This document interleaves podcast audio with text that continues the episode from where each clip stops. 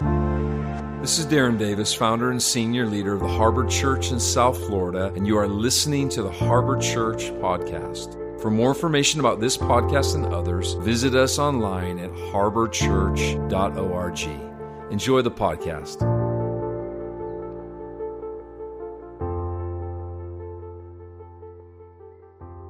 Good morning, everybody. Great to be with you as we gather in our homes across this region, state, nation, wherever you may find yourself this morning in Harbor at Home. I love this setting because through small group engagement, discipleship really, I think, takes on a deeper level and a deeper meaning as we connect and interact with each other in this space. In fact, today we're going to be really dialing in here uh, to a concept that's so key in the discipleship journey of every believer. And it starts foundationally with this simple phrase of knowing God. And I think it's such a profound thought to most people that have never experienced a personal encounter and walked in a personal relationship with the Lord that you can actually know Him. So, in our Harbor True North model, worship is this whole framework, really, of knowing God. It's not about singing songs on a stage or in a Sunday morning or at a harbor at home group or in whatever setting. Worship is actually knowing the Lord. In fact, the Word of God says that the eyes of the Lord are roaming to and fro across the entire earth to seek out those whose hearts are truly His. The only hearts that are truly His are those that have been aligned to Him as Father through His Son, Jesus. So let's dive in. This is going to be a powerful morning as we look at this concept of knowing God and focusing in on the eternal Word of God. Last week in our in person gathering, I want to remind you if you weren't able to watch it, dial into it. It's on our mobile app, on our website, on YouTube. You can, you can watch this message. But I talked about the glory of God now, I want to say this. I believe that as we enter into 2021, our focus, listen to me here, needs to be on the glory of God. Now, Darren, what is the glory of God? Ephesians chapter 4, it says, The glory of God is this, that the bride of Christ, the entirety of his church, comes into perfect unity, number one. Number two, fullness of the knowledge of Jesus. We're going to kind of go there a little bit this morning on that aspect of the glory of God. Where we grow out of this knowledge of the Son of God in our faith, our faith becomes immovable, where nothing can take us off course, nothing, nothing can veer us in a different direction. And then we become fully developed, where we're lacking nothing in our lives we're, we're in a, a state of wholeness in Christ, and we are living a functional life in every capacity in our marriage, with our children, with our relationships and friendships, in our workplaces, in the labor that we do to bring glory to his name, and those spheres of influence that God has positioned us in to impact other people. Now, look at this, just so as we kick off this whole glory of God concept, if that's what we're going for, Look at what John said in John chapter 17, verse 22. We're just going to get some stuff on the inside of our hearts today. Look at what he says. He says, I have given them the glory. This is Jesus speaking. I have given them, talking about us, his disciples, the glory, Father, that you have given me. That is insane to me, the thought of that. Like the same glory Greek word doxa, that the Father gave Jesus, Jesus has now given to us. Now, there's a reason for this. There's an intent for this glory to rest on us. He says, so that they, talking about his followers, would be one, Father, as you, I, and the Holy Spirit are one. Oh my gosh, this is profound truth. In fact, all throughout the entirety of the Old Testament, we see an example of this in Deuteronomy chapter 6, verse 4. The Word of God was always trying to communicate the union of the Godhead. Look at what it says in Deuteronomy chapter 2, verse 4. Sorry, 6, verse 4. It says, Hear, O Israel, The Lord our God, the Lord God is one. Not just talking about monotheism, one God, but three in one, a unified Godhead. This was always the message to Israel, to his people, now to the New Testament church, that we would reflect God in our union with each other through the glory of God that we have been given. We carry the glory of God. And we're going to see the contrast here in just a little bit where I think we've been so focused on the glory of man, which is a reality, but it's not going to get us to where Holy Spirit wants us to go. In fact, in Bible school, one of my teachers, he would have us sing the Shema, Shema Israel Adonai Eloheinu. Shema Israel Echad. It, it's talking about the Lord God is one. The Lord is unified. This is what Israel would sing for 3,000, 4,000 years leading up to the birth of Jesus. You see, the disciples, as they encountered the glory of God, they testified of their encounter with this one, Jesus Christ, the Son of God, the eternal Word, which brought life to the seed of Deuteronomy chapter 6, verse 4, and others that they had in them their whole life, but it was never activated.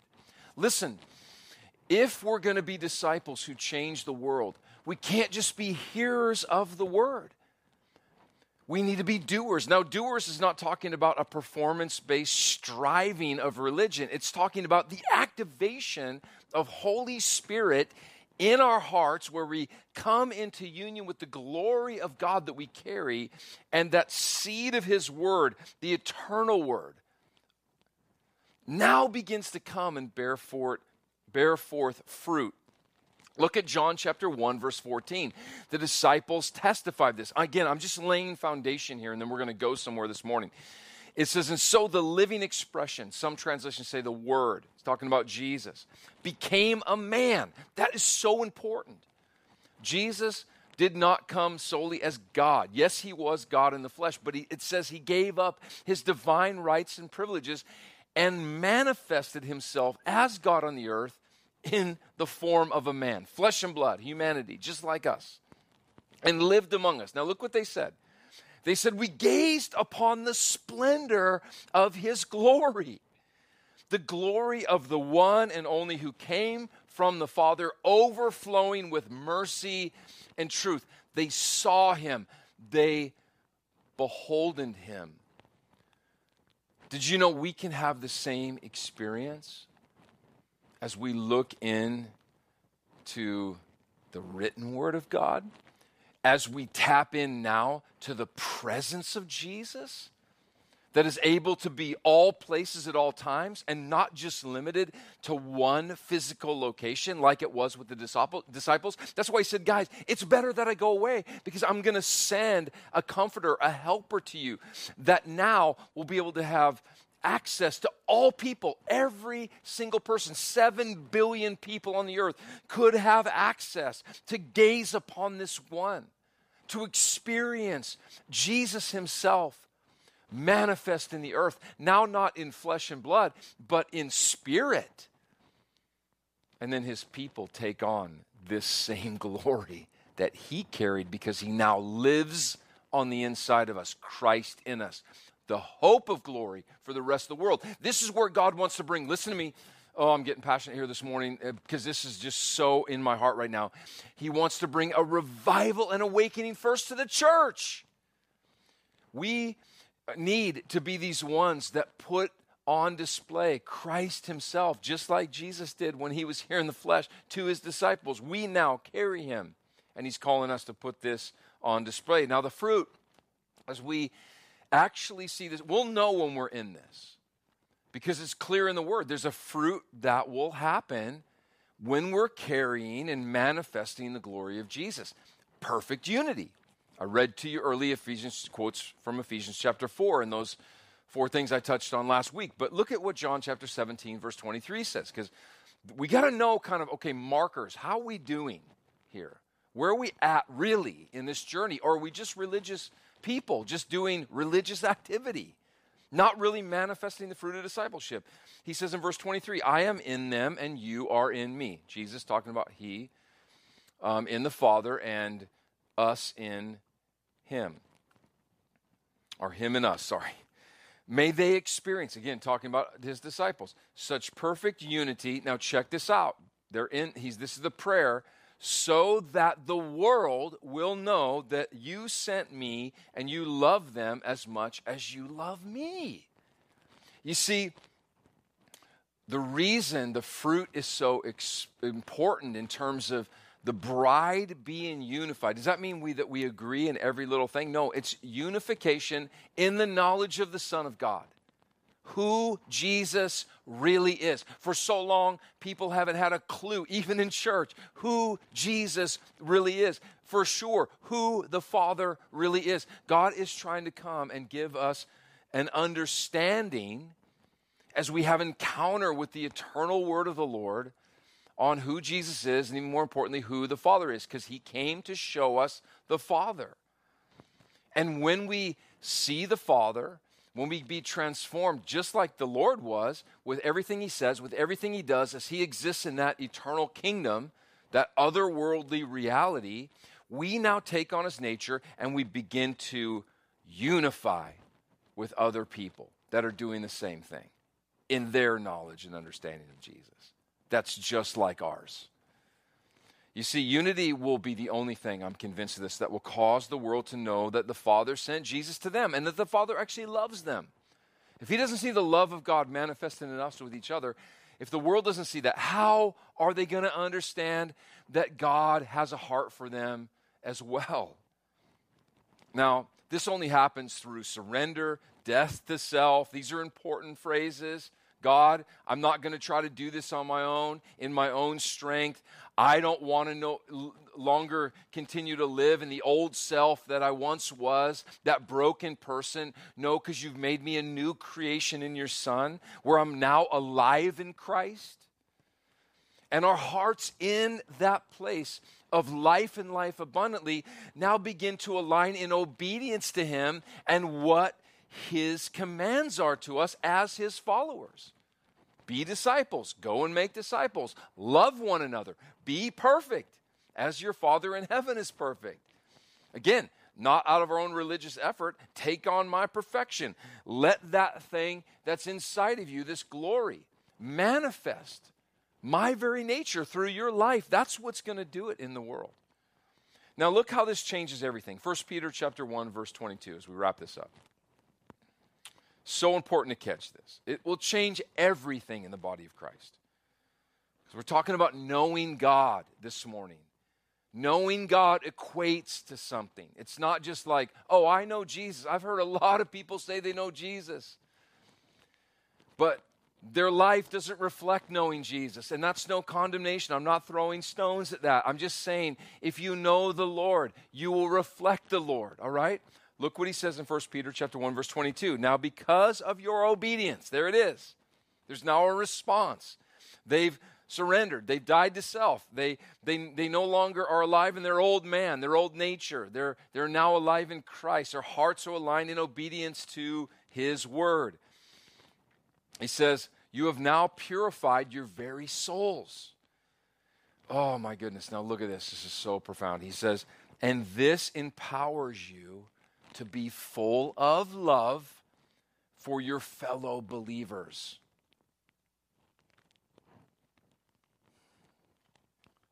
So express this sincere love to one another passionately and with a pure heart.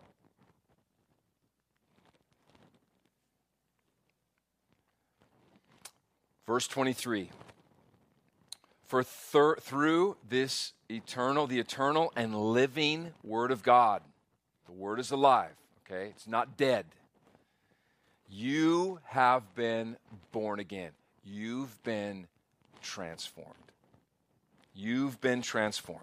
And this seed that He planted within you, oh, can never be destroyed, but will live and grow inside you forever.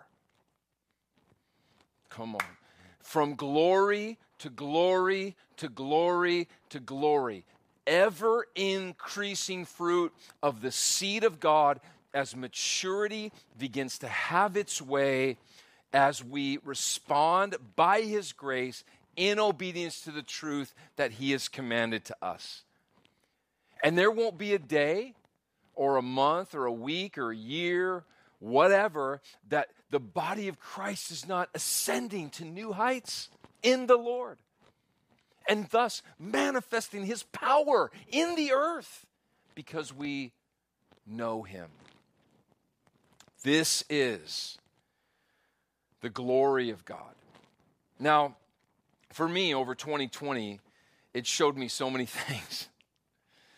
And I mentioned this early, earlier, but I believe that still, so much focus is on what the Bible refers to as the glory of man versus the glory of God. First Peter says this, chapter 1, verse 24, quickly as we end. Human beings are frail and temporary. It's outside of God, outside of God living in us, like grass. And he says, and the glory of man is fleeting, like blossoms of the field. The grass dries and withers, and the flowers fall off. You see, if we're focusing on, listen, listen, this is what I was taught for so many years develop yourself, you know, whether it's intellectually, um, physically, um, relationally. You have within you, you know, all that you need to fulfill your destiny. Partially true. Partially true. But outside of God living in you, where His glory now takes preeminence, the glory that God put in you as a man, as a woman, will never be able to come to its full fruition. We see this in Paul's life. Man, that guy was one of the smartest apostles that ever walked the planet. He was more committed, more zealous. He actually says it. Read about it. He says, Man, I was, you know, a Hebrew of Hebrews. I mean, I was circumcised on the seventh day. I was, I was, you know, uh, more zealous than any of you guys. And yet it was nothing compared to what? The excellency of knowing Christ. Coming into alignment with the fellowship of his sufferings. In other words, because he was walking in obedience to the Lord, he took the hits that the culture of the world was giving him, not people. We don't battle against flesh and blood, the culture of this world. But, but in the midst of this, he was so satisfied because the glory of God was reigning in him. Because he said, I want to know the power of his resurrection, that life that he was carrying, and the increase that he could, that he could continue to, to, to find with that seed maturing on the inside of him. I think about where the church is at right now, and I am not discouraged at all because I am filled with faith that the seed that was planted in their heart, maybe they sat through one service, maybe a thousand, I don't know. And maybe none of that is actually being fully expressed through their life transformation at the moment. But it's in there. And Jesus is going to get his reward. But it's up to the church to preach the gospel that it is possible to know him and to live and walk in his likeness, to be like him, to take that those beautiful giftings and all the things that he gave us, that glory of man, but have it come under su- submission to the glory of God because we've had an encounter with the living and eternal word, Jesus himself. We beheld him, if you will, through our experiences with him in the Logos and outside of the Logos that aligns with the Logos, all right? The written word. Peter continues, verse 25, but the word of the Lord endures for, through forever, and this was announced to you. How was it announced to him to them? Through people that were preaching this message. Through people that we're talking about, it's possible to know God. It's possible to be dead to your old self. It's possible to be alive in Christ. It's possible to have that seed that was in your heart that you didn't even see growing anyway become alive because of the washing of the water of the word that begins to make this thing sprout forth. The gospel was declared. How, how much do we even think about the gospel, let alone tell other people about it? Do we comprehend it for ourselves? Do we realize that this is our portion? It's not just to go to church, it's not just to have another meeting, it's to know Jesus, to walk with Jesus. What he began, he will complete, but he's going to work in partnership, even if it's with a Gideon army tribe that's on the earth, you know, that's like, okay, You've given me the word of the Lord. You're strong and courageous. Didn't believe that about myself, but hey, I'm going to believe you and what you have to say about me. I'm going to look for others that are drinking, that are thirsty, that are watching because they want to see something happen on the earth. And you begin to come into community with those kind of people, walk together, run together. You're going to see something powerful. You're going to see transformation coming to the earth because we're declaring the gospel. Here's my questions for you as you have some conversation in your harbor at home group today. In what way, let's get honest this morning, have you put your trust in the glory of man over the glory of God? Hmm. Something to think about. I think, I'm just going to be real. I think it's the reason we're not really seeing what we long to see, especially in our cities. I want to ask you second question based on what you heard today. What change has taken place in your heart? And I want to I want to angle that one like this. I want you to talk about what you heard today with each other. You know, if it's come in, it will come out of your mouth. You'll you'll have that understanding, that revelation. Talk about what did you hear today when Darren was talking about the eternal word of God and all these things. Pretty simple. Give you a, a cheating answer. You can know God, you can know the Lord, you can know Him personally. And in knowing Him, you can be like Him. Last question How has the gospel positioned each one of us to express sincere love towards other believers? Which is how the world will truly know that we are his disciples, that the Father sent him, and that the Father loves them. It's time to stop the nonsense that's been going on between believers in the church. And if you're a real believer, you will be able to love others as Christ loved you. Listen, what a joy to be with you this morning. I love you. I'm so excited to go on this journey with you to knowing God being true worshipers and seeing our lives transform so we can transform the world around us. God bless you guys. Thanks for tuning in to the Harbor Church podcast. I hope that you were enriched, inspired, and blessed by what you heard. Please subscribe on the podcast app and be sure to follow us on Instagram, YouTube, Facebook, and Twitter. You can also download our Harbor Church mobile app. Thanks for listening, and we'll see you next time.